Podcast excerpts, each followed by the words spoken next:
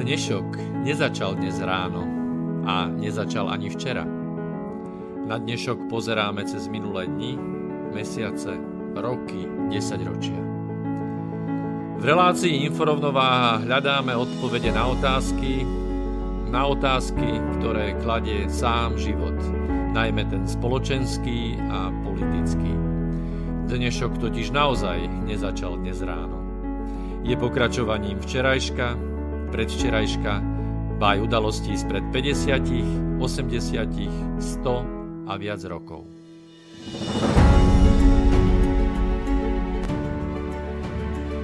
Rovnováhu potrebujeme vždy, všetci a všade.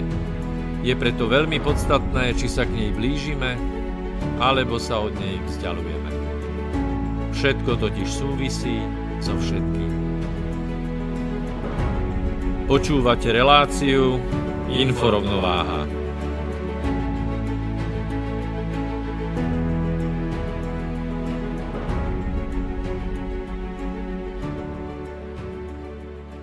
Krásny letný podvečer vám prajeme, vážení poslucháči, vážené poslucháčky z Bratislavského štúdia, ktorom začína 12. pokračovanie už pravidelnej relácie Inforovnováha, v ktorej sa pokúšame stále viac a viac najmä pripomínať, že dnešok skutočne nezačal dnes ráno a nezačal ani predčerom a je vysoko pravdepodobné, že všetko, čo zažívame dnes, má svoje korene minulosti, dokonca mnohokrát aj v hlbokej minulosti.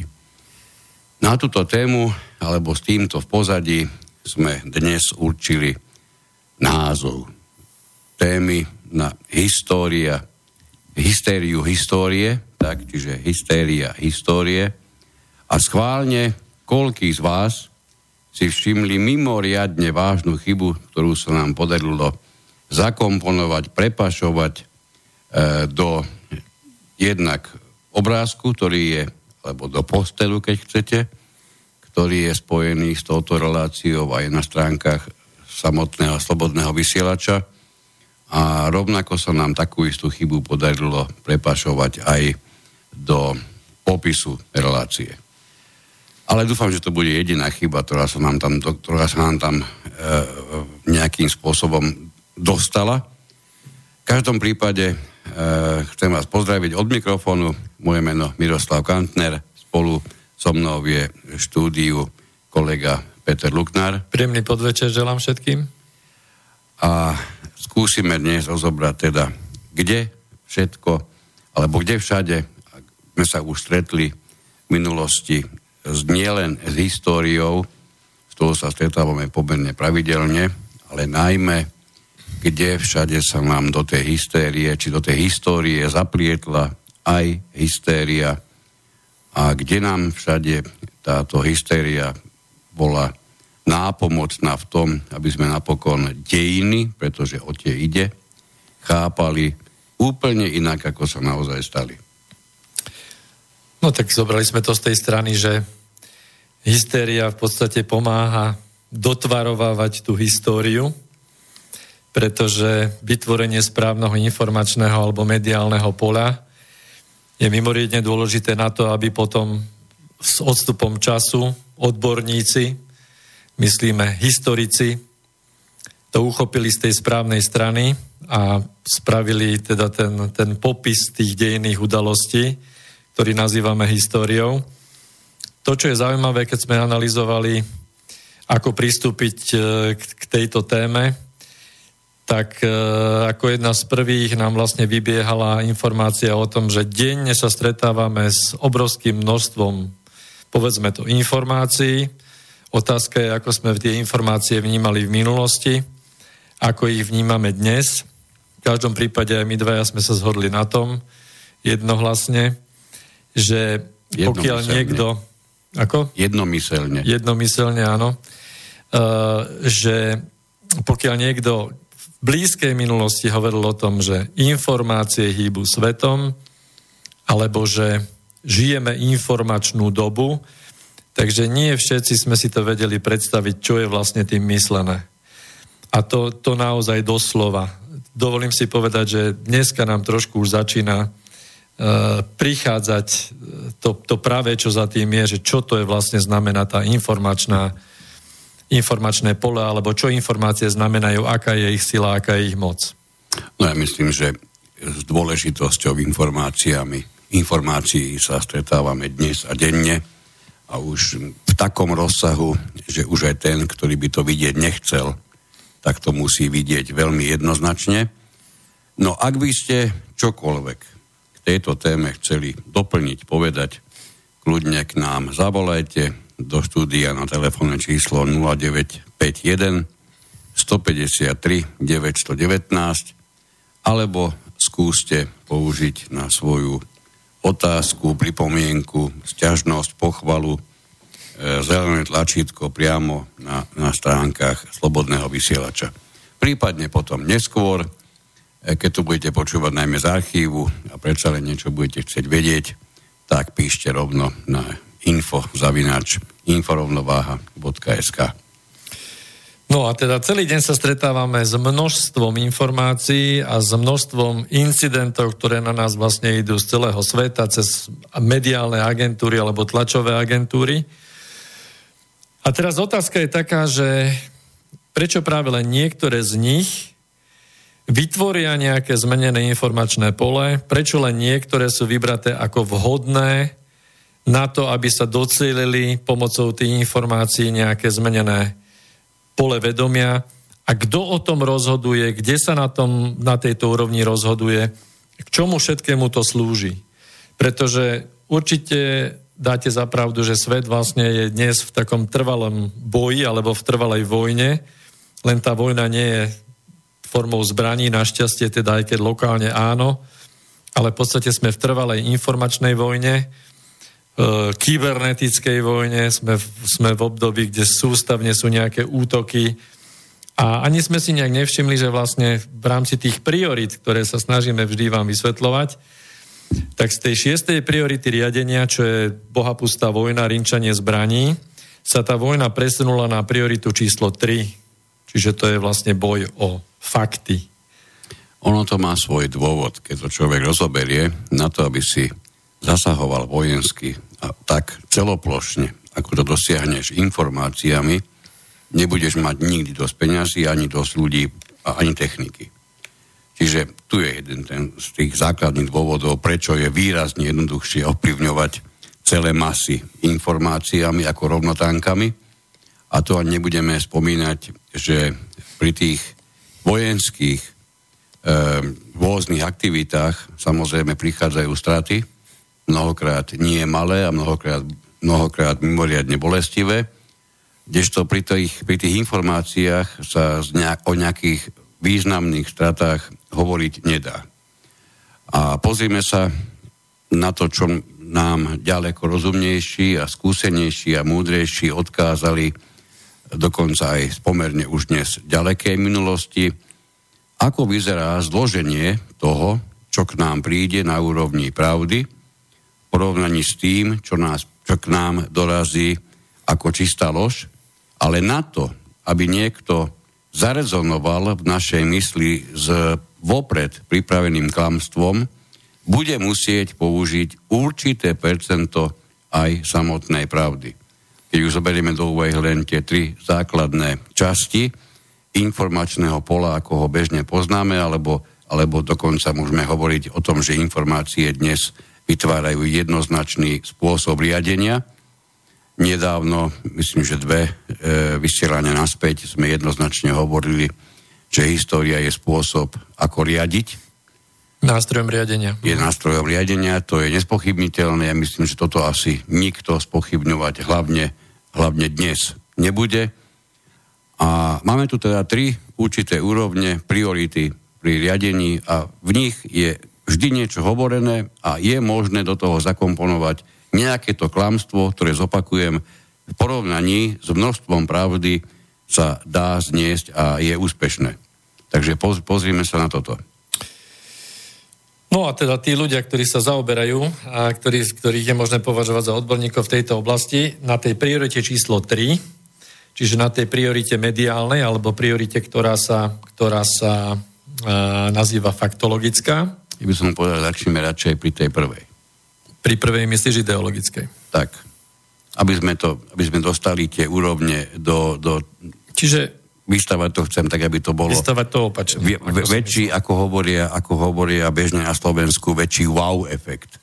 Väčší wow efekt. Dobre, takže tá prvá priorita, ako sme hovorili už v minulých reláciách a budeme to vždy opakovať, je to vlastne priorita ideologická. To je priorita, ktorá je veľmi pomalá, je veľmi jemná, je veľmi postupná, vyžaduje si 10 ročia, poťažne 100 ročia, kým sa v podstate postupne presadzuje. A vlastne všetky tie nižšie úrovne, čiže tá druhá až šiesta, slúžia na to, aby postupne pomalým spôsobom pretvárali a pomáhali na, na tejto prvej úrovni dosiahnuť tie želateľné efekty. No a tak otázka by bola možno do pléna, že keby sme boli v interaktívnom rozhovore, čo si myslíte, že e, táto ideologická priorita, koľko znesie namiešanej lži v pravde? aby bola funkčná, aby fungovala. Ide o to, že koľko si môžeme dovoliť klamať, aby to pri tom množstve pravdy jednoducho prešlo, aby to nevyvolávalo žiadne dohady. A táto prvá, tento prvý stupeň, tento ideologický, je v tomto mimoriadne náročný, pretože naozaj mm, musíme si prestať hlavne zamieňať veci ako ideológia s chápaním alebo pretlačovaním nejakého uhla pohľadu na, na históriu, pretože to sú úplne odlišné veci. Čiže je potrebné hovoriť vyslovene o ideológii ako takej, ne, nezamieňať s niečím iným, tak tuto si dovolíme urobiť 1% klamstva a pritom potrebujeme použiť 99% pravdy. No, čiže keď máme nejaký priamy kurz, ideme nejakou loďou, tak to kormidlo môžeme trošičku pootočiť, aby sme neotočili úplne smer na, do pravého uhla, tak o jeden stupeň si môžeme dovoliť namiešať. Áno, na, na tom zhruba metrovom kormidle si môžeš dovoliť asi 2-3 mm plus minus. Tak. To znamená, že je to prekvapivo málo, preto ale tá priorita vlastne funguje tak pomaly a preto si vyžaduje veľmi, veľmi citlivé zaobchádzanie s tým, ako je, ako je tá lož miešaná do tej Prípravu, pravdy zodpovednosť, mimoriadne veľké nároky. Aj preto ideológia, presadzovaná skutočnými ideológmi, je už takmer na hranici, na, na, takmer na hranici umenia, lebo k tomu je, je ohromné množstvo vecí potrebných zvládnuť. Musíme si, som zopakujem, musíme si prestať zamieňať tie pojmy. Ej, tu sme vyslovene na ideologické úrovni. Poďme o stupeň nižšie, Takže poďme do tej ďalšej úrovne a to je úroveň chronologická, čiže to sa týka dejín alebo popisu dejín, čo sa nazýva história, čiže tá chronologická priorita riadenia.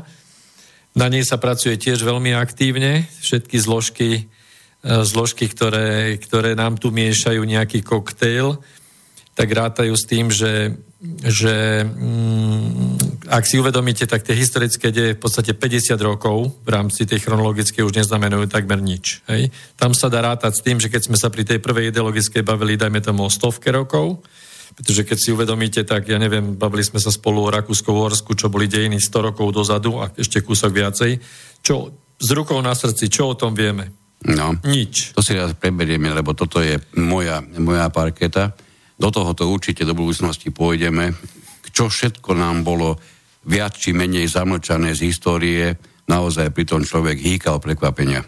No ale budeme to, o tom hovoriť aj hlavne preto, že sme už minule spomínali napríklad to, že sa tu rysuje nejaký projekt Rakúsko-Horsko 2, takže veľmi dobre by sa bolo potom pozrieť aj na to Rakúsko-Horsko 1. Teraz si povedal niečo, čo asi málo ľudí zaradilo správne. Uh, nechceme robiť okolo toho žiadne tajomstvá ani nič ideologicky, ani inak pretláčať. Zoberte to ako súčasť informačného pola, ako súčasť toho pola, v ktorom sa objavujú všetky možné informácie, počnúť kiskom až po posledného bezvýznamného redaktoríka z nejakého denníka. Toto všetko vytvára, či chceme, či nechceme, informačné pole, do ktorého dnes už prispievame svojou maličkosťou aj my dvaja. A my sme priniesli v tejto chvíli taký zaujímavý pohľad na projekt Rakúsku-Horska 2. Vieme, prečo o ňom hovoríme, vieme, aké má pozadie, určite sa k nemu budúcnosti vrátime. Teraz by som to určite nerozoberal, poďme na tú druhú prioritu. Jasné, čiže tam som chcel ale vlastne poukázať na to, že z rukou na srdci každý, keď ste boli, dajme tomu, ako decko, alebo ja, ja to takto priznávam, tak keď som sa pozrel v zemepise na mapu, politickú mapu sveta, tak som vlastne absolútne to bral ako, že to je proste tabula rasa, nemenné niečo, čo tam je, že zmeny hraníc sú, sú nemysliteľné, hej? A pritom, keď sa pozriete len 100 rokov dozadu, tak ani nevieme, ako tie hranice vlastne vyzerali. Musíte si naozaj pozrieť staré spisy alebo staré mapy. Je to preformátované úplne a to prešlo iba 100 aj čosi rokov. No a teraz, keď ideme na tú druhú Prepač, prioritu... to mi nedá, keď sa niekedy trošičku budete zaoberať presne tým, čo Peter teraz povedal, tak si skúste pozrieť len také malé dejiny jednej, jednej územnej oblasti, ktorá sa volá Halič. Čomu všetkému tam dospejete, k akým záverom dospejete, pretože ten pojem síce niektorí ovládame, vieme, že nejaký Halič existoval, to, že to bola korunná krajina Rakúsko-Uhorska, to už vieme v menšom počte, ale čo všetko sa na tomto území odhrávalo, dajme tomu ešte pred 110 rokmi, naozaj poviem, to je mimoriadne zaujímavé. Tak, takže poďme na tú druhú prioritu, na tú chronologickú, čiže tam sa bavíme v rámci, v rámci 10 ročí, kde je možné pracovať, pretože v podstate vymretie jednej generácie, čo sa ráta 25 rokov, plus minus, e, tak už sa vlastne stráca to, ako to naozaj bolo a už je rozhodujúce iba to, ako sa to popíše, čiže ako to tá história celé zobrazí. No a teraz tu je ďalšia otázka. V rámci tejto druhej priority je, čo si myslíte, prípustné menšie množstvo lží namiešať ako v tej prvej priorite, alebo tak naopak? Menšie množstvo ako 1% už by boli na, úrovni, na úrovni promile a to, to sa blížime k inej dôležitej ľudskej činnosti. Čiže Čiže určite to nebude menej ako 1%. Čiže nepôjdeme v tom, v tom duchu, že, e, že rátame s dobrom, že teda nie, nie. to zlo takto nevýťazí. Na tom najkrajšie je to, že pri takomto niečom, čo si budeme hovoriť, pri, pri niečom, čo sa týka historológie, tak tu už sa bavíme na úrovni 10% klamstva, ukrytého v 90% pravdy. Aj to sa zdá ešte veľmi veľa, je to obrovský kusisko a aj preto, dobre si to všimnite, veľmi do, do zámeny dejných udalostí sa, sa nehrnú tí, ktorí vytvárajú to informačné pole. Oni sa snažia tú, tú druhú kategóriu alebo tú druhú úroveň prakticky premeniť na tretiu. Čiže už vyslovene len a len do tej informačno-mediálnej úrovne, pretože tam je to výrazne lepšie spracovateľné. Hm. No a to znamená, že sme po- pokročili o jeden rád pre tých, ano. ktorí uvažujú matematicko-fyzikálne. Hej? Čiže z 1% na 10%. To už je pomerne hodne. Čiže ty si povedal, že 10% lži namiešaných 90% pravdy je schopný, schopný bežná populácia vstrebať. Bez akéhokoľvek zaváhania. Bez vôbec, zaváhania. Vôbec nikto pri tom nič nespochybní. V dejepise. Tak. A v knihách, ktoré popisujú históriu. Je to, to dlhodobo odsledované. Celkom fascinujúca informácia toto. V každom prípade. No a poďme ďalej, aby sme to teda vystavali celé. Takže no a tu prídeme, tretia... tu prídeme k záveru, že pokiaľ sa bavíme na tej úrovni vyslovene informačnej, čiže no, to je tá tretia úroveň, riadenia, tak tu ten skok je obrovitánsky a toto je zároveň tým dôvodom, prečo na vás z každej strany vyskakujú rôzne a rôzne informácie, dokonca mnohé z nich vzájomne protichodné, pretože na tejto úrovni sa s klamstvom pracuje výrazne jednoduchšie. Povedz prečo. No výrazne jednoduchšie sa pracuje ale aj výrazne viac sa to klamstvo používa. Ale vlastne to už sme si popísali tiež minule a môžeme si to zopakovať, alebo v minulých reláciách, že je úplne ideálne k troške pravdy namiešať niekoľko variant tej pravdy, potom tam namiešať lži, z toho vyrobiť niekoľko konšpiračných teórií a tento celý mix pustiť cez množstvo mediálnych kanálov pre ľudí, ktorí to vnímajú ako tie sklička kaleidoskopu. Všade blikne nejaké svetelko a, a vlastne koncentrácia na to je takmer nemožná. A vzniká v podstate určité umele vytvorené pole a to pole funguje na základe emócií, pretože jednoznačne človek funguje ako emočná bytosť hlavne. Tak preto sme si dovolili povedať, že na tejto mediálnej alebo faktografickej úrovni alebo na úrovni, kde sa vysvetľujú fakty, kde sa pracuje s faktami, sa používajú emócie a úplne najlepšie tie, tie, ktoré idú až do hystérie. Čiže sa vytvára mediálna hystéria okolo určitých vybraných udalostí, cieľene vybraných a cieľene vystavaných a povieme si ako potom. Len v rýchlosti, aby sme to mohli správne zaradiť. Prečo je tak obrovský rozdiel je, je v tom, že na, naozaj na, t- na tej druhej predchádzajúcej úrovni, aby ste mohli meniť históriu, tam potrebujete 90% pravdy. Na úrovni, na úrovni vyslovene informačného pola vám postačí, a to je mimoriadne prekapujúce číslo, 50% pravdy. Tu je ten najzásadnejší rozdiel. Ani si neuvedomujeme, že na to, aby k nám dostal niekto do hlavy najväčšiu blbosť možno, aké ste, akú ste v živote kedy do seba dostali, tak k tomu bude, mu bude stačiť jedna, jedna pravda. Čiže jedna a jedna. Z dvoch vecí jedno absolútne pravdivé, druhé absolútne nepravdivé a zapadne to do informačného pola a pokiaľ sa nenájdú tí, ktorí to informačné pole budú skúmať, nie tie udalosti, to samotné informačné pole skúmať, spochybňovať, tak nech mi je to prepačne, vyhlásim, že všetci to kompletne zhodnú nielen s navijakom, ešte aj s tým rybárom. Tak, tak, no a, viac menej ako to teda, ako sa to vykonáva, alebo ako sa to deje, lebo sme svedkami denne rôznych mediálnych správ, Čiže niekto vyberá z množstva tých udalostí a potom to prebieha nejakým dejom. Ten dej je jasne daný, ten, ten vychádza z určitej psychológie. A v podstate nemôžeme sa vyhnúť tomu, že opäť budeme, aj keď možno to zase vyzerá, že sme zaujatí, tak zoberieme si do úst vlastne mimo, mimovládne organizácie rôznych lojálnych v úvodzovkách odborníkov, ktoré sa na tej hysterizácii tých daných udalostí podielajú. A ako to myslíme? Myslíme to tak, že v podstate na to, aby ste z nejakej udalosti spravili niečo, čo má, má schopnosť stať sa nejak, nejak mediálne zaujímavejšou témou, ktorá ide na nejaké tie prvé stránky, tak je najlepšie, keď sa niečo udeje, že sa to podhodí vlastne tretiemu sektoru alebo nejakým aktivistom, ktorí sa venujú niečomu okolo tej oblasti pretože tí zaručene sú v antagonistickom postavení k iným autoritám, ktorých sa to týka a vytvára sa tam vlastne určitý, vedome sa tam vytvára určitý možný konflikt. A poznáte to vlastne z, z vlastnej skúsenosti z médií, že keď sa niečo chytia aktivisti, tak to proste fičí. Samozrejme, aktivisti dostanú všetko, čo k tomu potrebujú, čiže zase čo? Mediálny priestor, v ktorom sa to celé namixuje Hej? A tí, najlepšie ešte potom, keď tí aktivisti vytipujú nejakých odborníkov, čiže jeden názor na tej platforme sa vytvorí pomocou tých aktivistov, ďalší názory sa k tomu pridajú samozrejme tie, ktoré chceme vybrať tak, aby to išlo správnym smerom, sa do toho pridajú tí lojálni odborníci a už máme krásnu hystériu z danej udalosti vystavanú.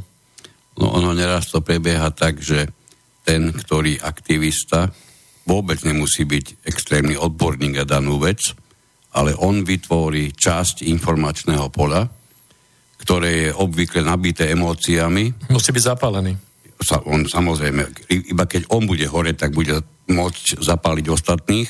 Čiže obvykle ide o niečo, čo je nabité emóciami a čo potom obvykle dosť v zápetí dostane ako keby požehnanie od nejakého toho odborníka, ktorých, dobre si to všimajte, je pomerne dosť uh, a pravidelne sa viac menej točia pri mikrofónoch vo všetkých televíziách. Ej, ale sú to, zápäť, sú to, sú to pra, prakticky stále tie isté tváre tej istej jednej oblasti, Oni tam zrejme nie sú tí istí, pretože sú takí tí odborníci a žiadni ďalší ich úroveň už nedosahujú. Oni sú tam preto, lebo sú zaručene bezproblémoví na dosiahnutie toho, čo majú svojim vyslovením nejakého záveru aj dosiahovať. Takže oni pôvodne emóciami nabité prostredie zásobia tými odbornosťami, ktorým aj tak nikto nerozumie obvykle, niekedy dokonca ani oni sami, ale chytí to punc odbornosti a to, čo predtým bolo vyslovene iba na pocitovej úrovni, sa za, zadrapáva do, do, alebo prekopáva sa to do väčšej hĺbky, lebo už to má čapicu toho odborníka, už to nie je iba emócia. Tak no a to ste si určite tiež všimli, že uh, aj tí daní aktivisti rovnako ako aj tí mnohí odborníci, ktorí vystupujú v tých médiách hlavného prúdu, sú vždy v nejakej zaradenej spoločnosti, v takej tej overenej, osvedčenej, takej, ktorá je zásobená nejakým tokom peňazí. A vlastne takýmto spôsobom cieľene sa vytvára to informačné pole tak, že sa dá zdánlivo prepojiť regionálna, možno niek- niek- niektorých e, prípadoch banálna udalosť dá sa zapojiť až do geopolitického rozmeru. E, je, je poviem rýchlo, e, už naozaj prichádzame k záveru, bez toho, aby som kohokoľvek v tejto chvíli išiel obhajovať alebo naopak haniť, už naozaj aj za zle vytrhnutý zub vo, v nejakej vranovskej ordinácii u prakticky bezvýznamného zubára keď to chytí do ruky patričná mimovládka s patričným odborníkom na danú, na danú vec, tak si prečítate zajtra titulky, ako Fico spôsobil zanedbanie zdravotníctva. Ej, takto sa robí veľká politika z malej blbosti, ktorá by za bežných okolností skončila zapadnutá sotva na regionálnej úrovni. No jasné, ve toto je možné ako sledovať na tých nedelných reláciách, lebo, lebo dokonca opozícia v rámci v rámci diskusí treba na teatri, v politike alebo, alebo o 5 minút 12, tak tam to bežne počujete. Jednoducho e, zle zoperované koleno a za to je zodpovedný Fico. To teraz nejdeme absolútne nejakým spôsobom strániť e, pánovi predsedovi Ficovi, ale tak toto naozaj funguje, si to dobre všímajte. Na tomto sa v podstate pracuje a takýmto spôsobom sa to, to deje za všetko zase na východnej aj západnej poleguli je zodpovedný Putin v konečnom dôsledku aj za to odvrtané koleno, alebo teraz samozrejme aj Trump je za všetko zodpovedný. Takže tu sa narába s nejakými informáciami, zväčša sa viníci ani nehľadajú, pokiaľ sa jedná o to, že by tam nejakí viníci mali byť, lebo sa vyrábajú tí viníci. Nie, nie, takto. Tam je, tam je základné heslo, viníkov nehľadáme, my ich priamo učujeme. Učujeme. No? Na, toto, na toto slúži práve to posvetenie tými vysoko erudovanými odborníkmi, ktorí to síce nevyslovia priamo, ale veľakrát už je to také jasné podhubie dovtedy premleté k tomu, že stačí takmer bezvýznamný pracovník nejakého toho média, aby vytvoril vinníka bez najmenšieho zaváhania.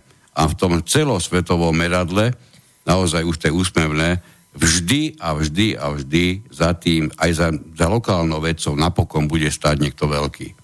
Ej, je, to, je to logické, pretože prečo by sme prakticky bezvýznamnú vec nemohli využiť, použiť na významnejšiu vec. Veď nám ide o dobro. Ide o demokraciu. Ten, toto je to najzákladnejšie heslo, ktoré počúvame. Už sme to tu veľakrát hovorili Dokonca už počúvame, že ide o liberálnu demokraciu. Ja si stále hovorím, že demokracia môže byť aj iba jedna. A demokracia alebo je, alebo nie je. Nedokážem si predstaviť systém prehlbovania demokracie. Takisto ako si neviem predstaviť systém prehlbovania tehotnosti. Keď raz alebo je tá, tá osoba tehotná, alebo nie je. Jako pekne som povedal korektne, osoba lebo údajne to už nielen žena môže byť tehotná. To si povedal dobre a dúfam, že si nespôsobil hysteriu tiež, ale ešte sa vráťme k tomu, že v tomto celom, čo sme popísali, sa používajú samozrejme informácie, a, ale navyše, tak ako je nejaký prívlastok tej demokracie, ako si povedal, tak informácia, to je len taká bežná informácia. Ale overená informácia. Áno, to, to je, je kategória. To je zaklínadlo. To je kategória. Áno. To znamená, že musíte si uvedomiť, že medzi informáciou a overenou informáciou je v liberálnej demokracii obrovský nebetičný rozdiel. Dúfam, že chápete, že to hovorím teraz sarkasticky. Pretože kto vyrába overené informácie? No tu prichádzame k tomu, že mnohí sa mm, na, medi- na mediálnom poli zaštiťujú tým, že uverejňujú len informácie, ktoré majú overené z dvoch zdrojov. Ja si skutočne dokážem predstaviť, ako by som mohol chápať dva rozdielne zdroje, keby jeden pochádzal z jednej agentúry, ktorá má celosvetový dosah, a druhý, rovnako by som ho chápal ako overený zdroj, by pochádzal z druhej agentúry, ktorá má pomerne veľký dosah. Možno, že toto je to, čo sa nazýva bežne overenie, lebo je to z dvoch zdrojov. To, že pritom tie zdroje možno zájomne od seba odkopírovali a posielajú vlastne tú istú informáciu, informáciu v tej istej úrovni, to už je iná kategória. Dôležité je, že my to, my to môžeme uverejniť. Je nespochybniteľné predsa, že Putin napadol americký volebný systém, lebo už to uverejnil aj Reuters, aj agentúra APA, čiže môžeme s tým ísť. Už to, je bez pochy- už to je bez najmenšieho zaváhania. Táto informácia sa chápe ako overená. Ja som musel až tejto primitivite prísť, aby som sa pristavil pri pojme overenie informácie. No, takže sme si to vysvetlili, čo je overená informácia. V minulých reláciách sme hovorili, hovorili o tom, že kto sa nám stará o overené informácie. Bavili sme sa o tom, ako to mediálne pole funguje, kto vlastní média, hej, koľko je tých agentúr, kto vlastní média, treba z Českej, Slovenskej republike. Takže je jasné, kto Áno, veľakrát, veľakrát na, ako overovatelia tých informácií slúžia práve tí, ktorí majú vrcholný záujem, aby tie informácie boli chápané ako pravdivé. No samozrejme, lebo to sú práve tí, ktorí sa podielajú na tom skrytom elitárskom riadení, ktorí tak. sú to tí, ktorí využívajú práve tie priority riadenia, o ktorých sa bavíme. No a teraz uh, by sme mohli prikročiť možno aj k... No musíme spomenúť uh, prvý počin našej, našej novej pani prezidentky. Pochopiteľne dal by sa tiež možno zaradiť do takého, že vytvoril trošičku mediálne pole také, také miernej histórie, pretože e, hystérie, pardon, pretože prísť ako predstaviteľ, najvyšší predstaviteľ nejakého štátu, krajiny, ako by povedali naši opoziční demokrati, prísť na návštevu do iného štátu alebo krajiny. Do hlavného mesta. Do hlavného mesta. Inej krajiny. A vystúpiť tam s podporou protivládnej demonstrácie. Na podporu tejto demonstrácie. Áno, o, pár, tejto... o pár minút sa stretnúť s prezidentom, proti komu bola tá demonstrácia namierená ja poviem pravdu, k tomu by mi mne muselo niečo prapodivné vyrásť na krku. No, neviem, k tomuto by asi sa mal vyjadriť niekto, kto pozná nejakú, e, nejaké diplomatické úzusy, ale z môjho pohľadu to, to sa dá vyhodnotiť, e, možno som veľmi prísny, ale takmer ako akt nepriateľstva, lebo stretávam sa s hlavou štátu, proti ktorej vlastne je demonstrácia, kde, kde ja ako hlava iného štátu vyjadrím podporu protivládne. Pri tom všetkom je paradoxné, že toto, čo spomíname teraz, je v hlbokom úzadí toho informačného pola okolo pani prezidentky, pretože všade vo veľkom rezonovalo hlavne to, koho zobrala zo sebou do lietadla. Ako keby na tom bola vystávaná celá budúcnosť a šťastie celého Slovenska. Seriózne priznám za seba, či tam, bol, či tam bolo 5 nôtových, alebo tam bolo 10 spevákov, alebo iných, kohokoľvek. Mne osobne to je jedno. Myslím si, že na tom to naozaj nezáleží, pretože to lietadlo by odletelo tak či tak. Ale je to výborný priestor, ako urobiť z toho hystériu, lebo zase aj touto hystériou sa vytvára časť histórie. Takže to takže to vynikajúco poslúžilo. No ale v každom prípade na úvod e, funkčného obdobia novej prezidentky by sme si mohli povedať zo pár slov. Musíme to zobrať z tej pozitívnej strany, alebo skúsme to zobrať z tej pozitívnej strany. Veď je to žena, má city, to znamená, že budeme veriť Mali by sme ako naši opoziční a aj e, koaliční e, poslanci hovoria, že, že treba jej dať 100 dní. Neviem síce, že teraz v tejto letnej dovolenke, ktorá bude ako e, zemiakové pole cez leto, že či tých 100 dní pomôže, či by sa to nemalo nejako predlžiť. Ale dobre, nechajme teda tých 100 dní. Neháneme, nekritizujme, uvidíme, ako sa to bude celé vyvíjať. V každom prípade my, čo sme ju nevolili a my, čo sme od nej absolútne nič neočakávali. My môžeme byť len príjemne prekvapení. prekvapení. Nám sa prakticky nemá čo nepríjemné v súvislosti s touto voľbou alebo s touto osobou stať. My, my môžeme byť len vrcholne, vrcholne prekvapení a dokonca to len príjemne. Tak. Už nechcem pozerať na to tak, keby som bol teraz ja vážny fanúšik tej, tejto, tejto osoby a celého toho politického spektra, ktoré je na nej prísaté, tak ja by som očakával toľko a toľko a toľko vecí, že nie som si istý, či by pani prezidentke stačilo na to 5-6 prezidentských období, aby to mohla splniť. Čiže no. jediné, čo sa môže stať v tom prípade, keď som veľký fanúšik, tak sa mi môže stať, že nebudem s tým spokojný, čo robí, lebo pri, pri všetkej úcte všetko, čo je vymyslené v, tom, v tomto politickom názorovom spektre, sa ani, ani náhodou dosiahnuť nedá. Čiže týmto pádom si chcel vlastne uh, dať odkaz všetkým tým zase fanúšikom, ktorí pani našu prezidentku volili, že ich môže čakať už iba sklamanie, pretože to všetko, čo dokázala slúbiť, je absolútne isté, že splniť sa nedá. Samozrejme, potom už pôjdeme len sledovať, ako to bude okomentované, aký je dôvod, prečo sa to nepodarilo do akej miery a táto vinný Putin, je prípadne Fico, lebo to sa bude určite opakovať. Už keď sa raz našli obete, alebo vinníci, no tak sa tie, tí vinníci sa použijú, samozrejme to vieme, viacnásobne, lebo už sú overení ako vinníci. Dobre, tak tento, tento, to, túto časť hystérie v histórii sme si, sme si prebrali. Poďme ďalej. No skúsme si teraz vybrať také z takých troch oblastí. Čo ja viem, môžeme si z, z oblasti politickej, vybrať, alebo potom z oblasti a, spoločenskej, z oblasti agendy LGBTI, alebo si môžeme zobrať e, z oblasti, ktorá je mimoriadne populárna, ktorá vytvára dostatočnú hystériu a to je z ekologickej oblasti. No tak ktorú si vyberieme? Z politickej máme množstvo príkladov.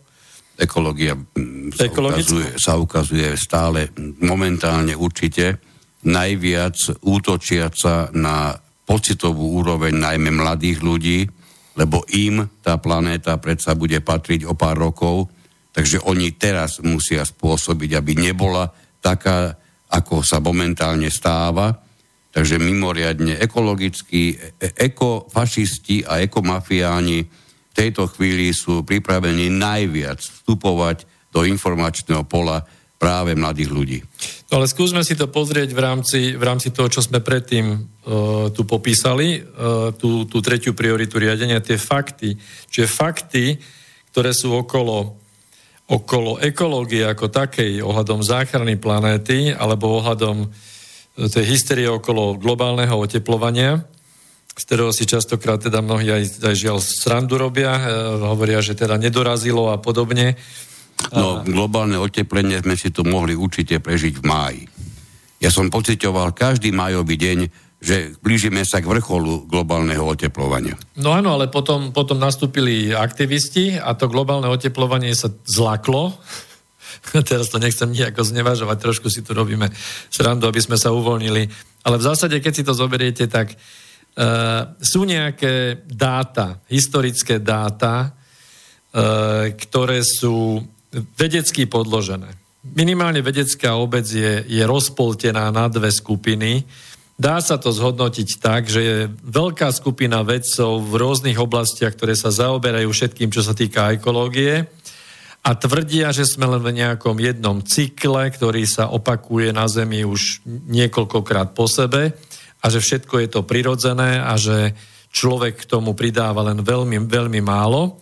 A potom je skupina vedcov, odborníkov, ktorí teda tvrdia, že je to v katastrofálnom stave a že je to alarmujúce a treba s tým teda urychlenie niečo robiť. Hlavne si ale treba všimnúť, že všetky tieto pokusy idú do obrovských alebo na pomoc berú štvrtú prioritu, ktorou je ekonomická priorita, čiže začína to byť o velikánskych peniazoch. Začína to byť o obrovských peniazoch, ktoré by sa mali jednak ťahať z krajín ako nejaká ekologická daň na všetko možné a nemožné, bez toho, že by sa vôbec zvažovalo to, že, ja neviem, nejaký miliarda zoberie lietadlo, lebo ho má, urobí let 100 kilometrov, hej, vzlietne hore dole. To, že to nahradí x stovák aut, to je absolútne jedno, veď sme si všetci rovní. Teda taký Aj keby išiel velikánskou loďou, tak to bude niečo podobné. Presne tak.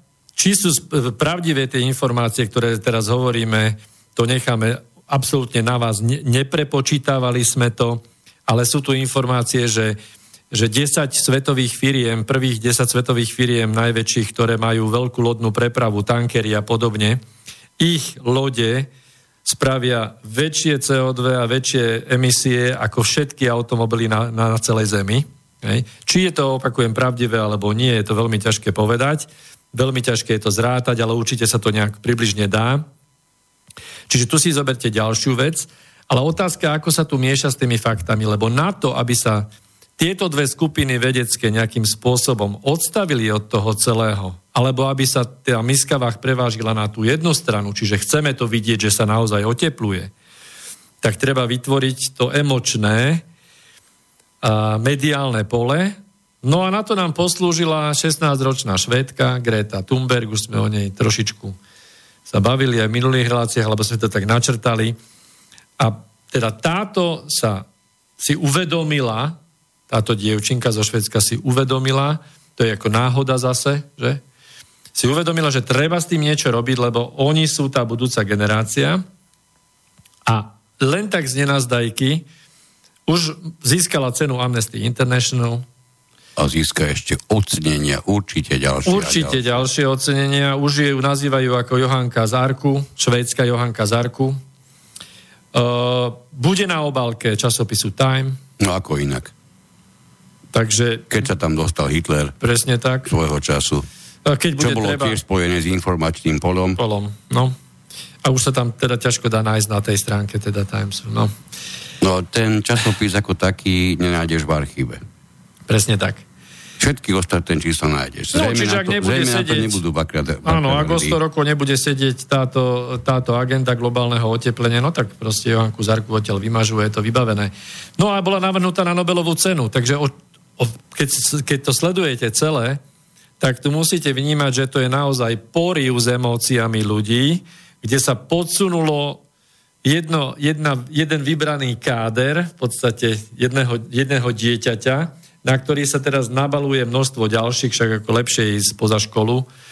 To nevadí, že to hlavne, že demonstrujeme, hej, lebo sa nemusíme učiť. E, ty jedno za akú vec, no dobre, nechcem všetkých hádzať do jedného vreca, tak máme, máme mládež, chvala Bohu, ktorá triedi odpad, je ekologicky zdatnejšie, ako sme boli treba my, hej, alebo snažíme sa teda aj my už v dnešnej dobe. Naozaj, e, čo sa týka tých plastov, tá situácia je otrasná, ale proste okolo toho celého sa vytvára táto obrovská hystéria, ktorá má za úlohu vlastne doslova tlačiť pomocou neziskových organizácií, pomocou obrovského nárastu tým pádom aj e, zastúpenia zelených strán v úvodzovkách zelených, hej, lebo oni sú vždy ako ten melón, že vnútri červené a vonku zelené. Tak vytvára sa tu informačné, doslova hysterické informačné pole, pri ktorom sa otvárajú rozpočty všetkých krajín a proste už to funguje. Už je nastavené nejaké pole a už to celé vlastne žije svojim životom. A týmto spôsobom týmto spôsobom mení aj nastavenie ľudí tej, tej celej téme. Bez ohľadu na to, aké sú naozaj reálne fakty. Bez ohľadu Dôležité. na to, aby sa pripustili seriózne debaty na túto tému medzi odborníkmi, dajme tomu zastávajúcimi jednu, jednu oblasť a, a tými opozitnými. Ono vždy, keď počúvam vedec a odborník, tak ma napadne e, meno Patterson, ak budete chcieť, budete ho určite vedieť nájsť aj na internete. Je to človek, ktorý, e, ktorý môžeme ďakovať za to, že máme bezhodnotný benzín, pretože svojho času, napriek tomu, že vo veľkom tvrdil, že olovo obsiahnuté benzíne, zvyšujúce oktánové čísla a tým pádom výkonnosť, spôsobuje veľmi vážne zdravotné problémy, tak iná časť vedeckej obce tvrdila, že to je absolútny výmysel a tie všetky zložky olova sú naprosto bezpečné a žiadnemu životu neškodia. Toto je niečo, čo neustále, keď počujem pojem vedec a jeho vyjadrenie, ja mám pred sebou okamžite tieto dve skupiny vedcov. Lebo jedna je tá, čo naozaj báda, naozaj odhalí a nájde niečo mimoriadne dôležité, a druhá, rovnako síce vedecká, ale žiaľ Bohu mimoriadne nemorálna, ktorá si nechá za svoje názory zaplatiť, aby tie názory boli také, aby sa prispôsobovali tomu, čo ten, kto ich zaplatil, chce tými názormi dosiahnuť. Preto treba veľmi citlivo zvažovať, ktorý odborník sa vyjadruje k čomu, akým spôsobom, ja viem, že na to, aby človek chápal na tej, na tej naozaj odbornej úrovni, musí byť sám odborníkom, tam je to veľmi ťažké, ale dá sa vždy nájsť nejaká, nejaká tá súvislosť a svojím spôsobom e, nachytať, nachytať e, toho, čo niečo tvrdí, vhodnými otázkami. Samozrejme, keď len niečo sledujeme, tak tú otázku nemáme možnosť položiť priamo ale stačí, stačí si všímať, aké otázky dostáva tento privolaný odborník. A dovolím si tvrdiť, že naše televízie sú v tomto priak, priam, priam fantastickou vzorkou mnohokrát, ako by tie otázky vôbec vyzerať nemali. No a do tejto celej problematiky by sme ešte mohli vstúpiť kľudne problematikou treba z jadrových elektrární, o ktorých sa hovorí, jedna strana odborníkov tvrdí, že je to zatiaľ najčistejšia energia, e, pokiaľ je to samozrejme zvládnuté. A druhá vec je zase tá, že realita nepustí. Čína pripravuje stavbu nových 20, 30 pardon, atomových elektrární, bez ohľadu na to, čo si my o tom myslíme alebo nemyslíme. Niektoré krajiny aj západu prehodnocujú túto oblasť. Švajčiari napríklad e, diskutujú teraz o tom, že či nebudú obnovovať alebo predlžovať jadrovú elektráreň, alebo stavať novú dokonca. Hej? Čiže znovu je to používané, niektorí môžu, niektorí nie. Pokiaľ tu nebude nejaký konsenzus hej, celosvetový. A je, je naozaj to oteplovanie problémom, ak je to teda pravda, no tak tento selektívny e, prístup k tomu nám nejako nepomôže. Tu sme zase pri tom, pri tom probléme, ktorý sa pomerne často vyskytuje. Aj dnes, keď sa budete bežne baviť s ľuďmi a opýtate sa ich na tému elektromobily v blízkej budúcnosti o veľkom počte, tak všetci budú tvrdiť, že to je vynikajúce, lebo sa bude jazdiť lacnejšie. Seriózne si dajme takú, takú logickú, logi, logické vysvetlenie. Ak by sa malo jazdiť lacnejšie, čo by to znamenalo a pre koho. Čiže keď sa na to pozrieme ako, logické, uvažuj, ako logicky uvažujúce dospelé bytosti, tak vám nemôže výjsť z toho nič iné len to, že ako náhle by boli vo väčšom množstve elektromobily, tak tá elektrina, na ktorú by jazdili tieto elektromobily, by sa cenovo rozhodne približovala k dnešnému benzínu, pretože nikto to bude na ekonomickej, tej velikánskej úrovni, sa na to nebu, proste to sa nedá urobiť tak, že doteraz za niečo platíme a zajtra už nebudeme a vytvoríme vrstvu absolútne nezávislých ľudí. Všímajme si, ako vyzerajú dnes technické kontroly, kam sa to už dostalo. Máme informácie, že stále viac a viac aut cez technické kontroly neprechádza. Sú tu návrhy robiť technické kontroly aut každý rok, čiže opäť to k niečomu smeruje. Toto nie sú záhadné alebo nepochopiteľné kroky, pretože keď to sledujete naozaj s použitím všetkých znalostí a nie len cez ten kaleidoskop, ale sa pozriete na to s odstupom a všetky súvislosti vám z toho výjdu, tak niečo v tom musíte vidieť.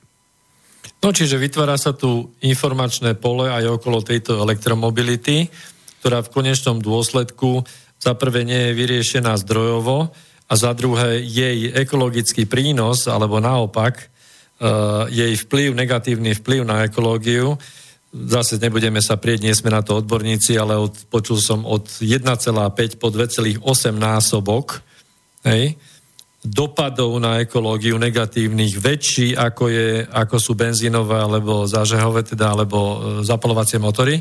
No a potom, kde sme s tou ekológiou?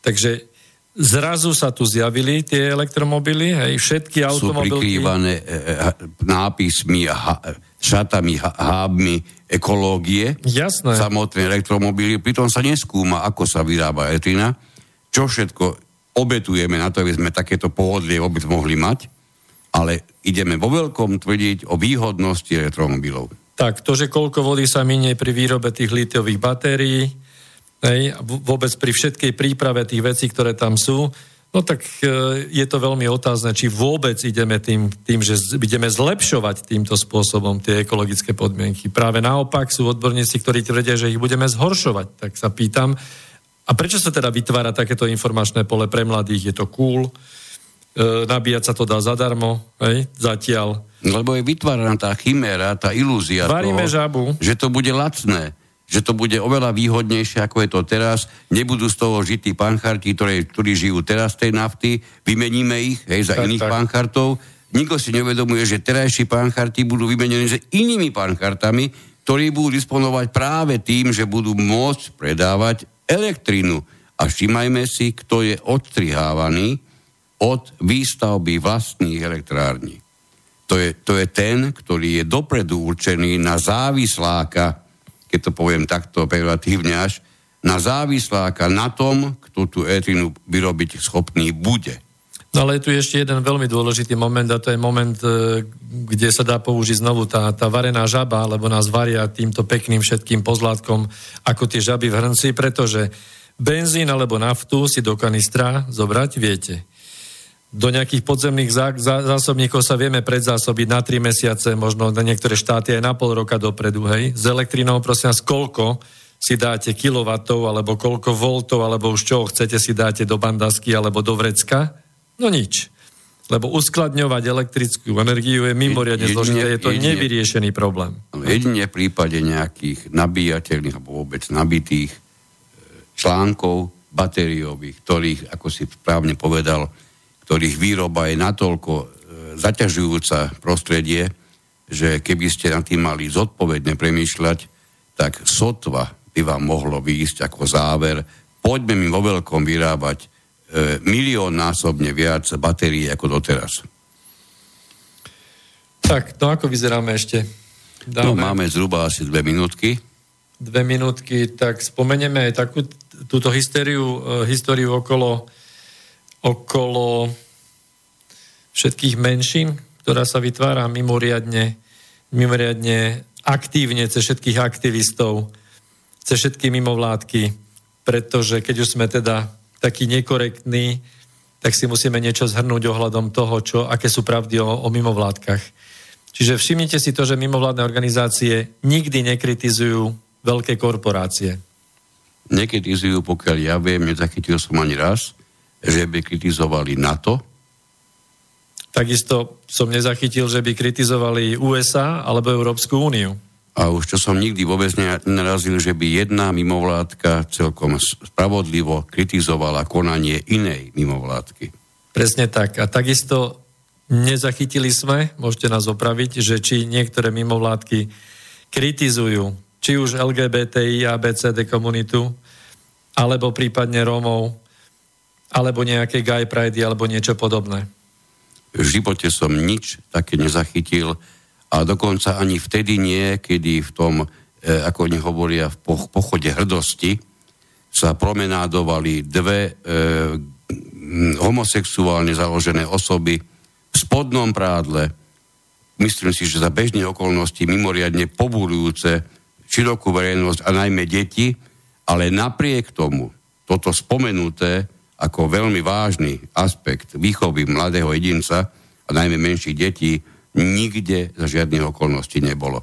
Čiže ako vidíte, tá hystéria sa k nám dostáva, najprv je to na úrovni hystérie informácií a neskôr, dobre si to všimnime, sa tá hystéria dotýka už samotnej histórie, pretože mnoho informácií dnes vyslovených na tej tretej úrovni, kde vám stačí 50% na pravda, sa neskôr stávajú súčasťou histórie, kde nebadane tvoria už tú časť, ktorá by inak mohla byť ovplyvniteľná klamstvom veľmi ťažko. No ja len v krátkosti, že ak ste ešte nezachytili takú čerešničku na torte v rámci všetkých tých LGBTI, ABC až, až Z, ak ste nezachytili to, že napríklad je pertraktovaná téma, že virtuálne, a virtuálne poradkyne, čo sa týka softverov ako Siri pre Apple, alebo Alexa pre Amazon, alebo Cortana pre Microsoft, že táto agenda sa rieši, že je to nekorektné, genderovo nekorektné, že sú ako majú ženský názov a že ich predstavujú virtuálne ženy. To znamená, je to opäť e, e, genderovo nekorektná záležitosť a čerešnička na torte je, že už máme dokonca aj aktivistov, eh, ktorí sa angažujú na ochranu kyborgov a transdruhov. Jeden taký sa volá Neil Arbison. Teším sa, že konečne aj takéto menšiny budú ochraňované. No, tešíme sa hlavne, že sme e, vydržali až do konca. Ak sme vás trošku nabili informáciami, ktoré doteraz ste nemali, sme veľmi radi. Ešte radšej budeme, ak e, si budete svoje vlastné informačné pole zásobovať informáciami, ktoré popri našej relácii získate z dostupných zdrojov a nie len z tých, ktoré sú vám neustále podsúvané. Za pozornosť vám dnes tak ďakujú zo štúdia e, Peter Luknár. Uh, príjemný podvečer všetkým ešte a od mikrofónu sa s vami lúči a ďakujem vám za pozornosť Miroslav Kantner. Táto relácia vznikla za podpory dobrovoľných príspevkov našich poslucháčov. Ty, ty sa k ním môžeš pridať. Viac informácií nájdeš na www.slobodnyvysielac.sk Ďakujeme.